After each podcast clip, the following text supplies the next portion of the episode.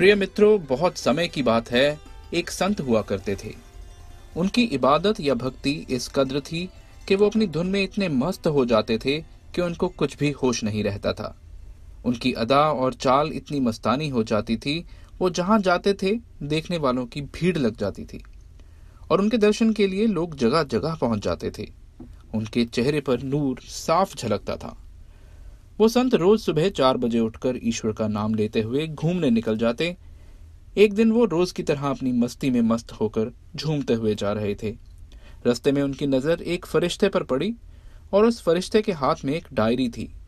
संत ने फरिश्ते को रोक कर पूछा, आप यहाँ क्या कर रहे हो और ये डायरी में क्या है? फरिश्ते ने जवाब दिया कि इसमें उन लोगों के नाम हैं जो खुदा को याद करते हैं।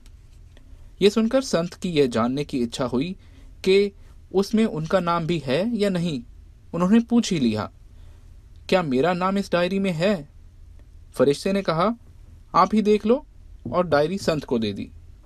संत ने डायरी खोलकर देखी तो उनका नाम कहीं नहीं था। इस पर संत थोड़ा मुस्कुराए, और फिर अपनी मस्तानी अदा में रब को याद करते हुए निकल गए।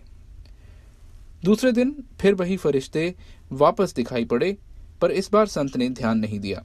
और अपनी मस्तानी चाल में चलते रहे। इतने में फरिश्ते ने कहा, आज नहीं देखेंगे डायरी? तो संत ने मुस्कुराकर कहा, दिखा दो। और जैसे ही डायरी खोलकर देखा, सबसे ऊपर अपना नाम पाया। इस पर संत हंसकर बोले, क्या खुदा के यहाँ भी दो दो डायरियाँ हैं क्या? कल तो नाम नहीं था, आज सबसे ऊपर है। इस पर फरिश्ते ने कहा कि आपने जो कल डायरी देखी थी, वो उनकी थी जो लोग ईश्वर से प्यार करते हैं। आज ये डायरी है, जिसमें उनके नाम हैं जिनसे ईश्वर खुद प्यार करते हैं।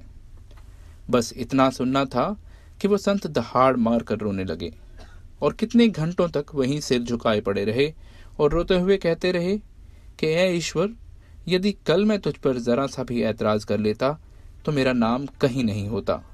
पर मेरे जरा से सब्र पर तू मुझ अभागे को इतना बड़ा इनाम देगा। तू सच में बहुत दयालु है। तुझसे बड़ा प्यार करने वाला कोई नहीं। देखा दोस्तों, ईश्वर की बंदगी में अंत तक डटे रहो, सब्र रखो, क्योंकि जब भी ईश्वर की मेहरबानी का समय आएगा, तब अपना मन बेचैन होने लगेगा। लेकिन तुम वहाँ डटे रहना, ताकि वो महान प्रभु हम पर कृपा करे।